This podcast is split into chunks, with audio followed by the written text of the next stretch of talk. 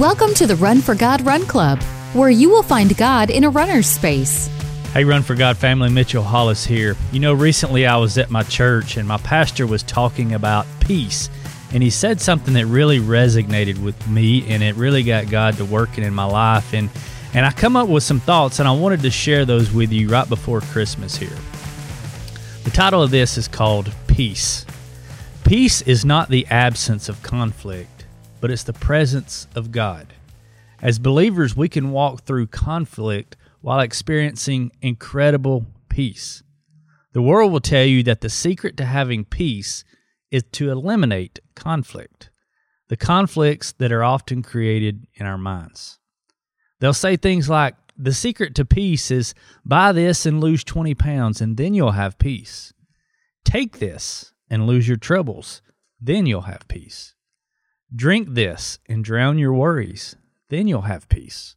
Or compromise here, and make a million dollars.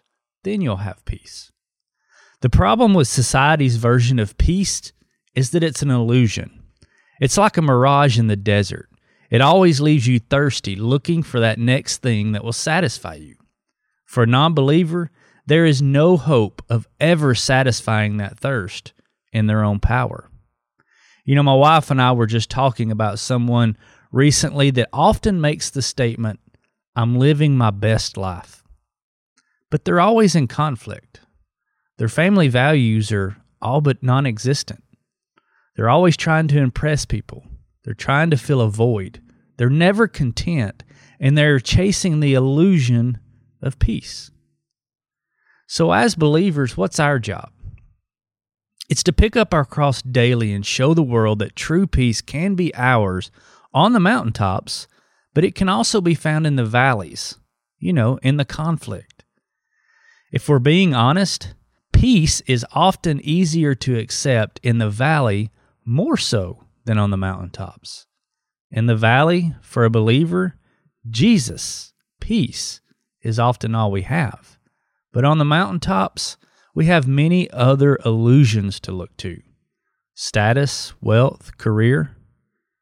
The measure of a man's faith is not what he does in the valley, but rather on the mountaintop. So, why did I say all this? Well, it's because I need to hear myself say it, and because I feel that we all need to hear it. God is love, God is light, and Jesus is the Prince of Peace. In a world that seems to be buying hate, darkness, and the illusion of peace, they do so many times because they don't know any other option. But we have a better option. We have what everyone wants, whether they know it or not. But we have to let them know it's available.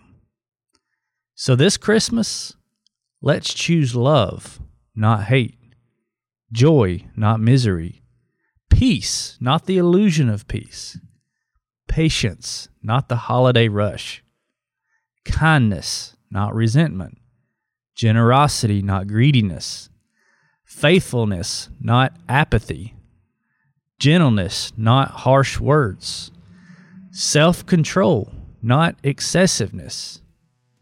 In doing so, the world will notice and see Jesus in the process. This is the best gift that we could ever give. But remember, a gift not given is no gift at all. Merry Christmas, everyone.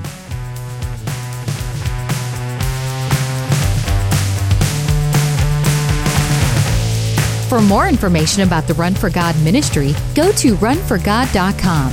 If you have questions about your salvation, click on the Peace with God tab. There's nothing more important.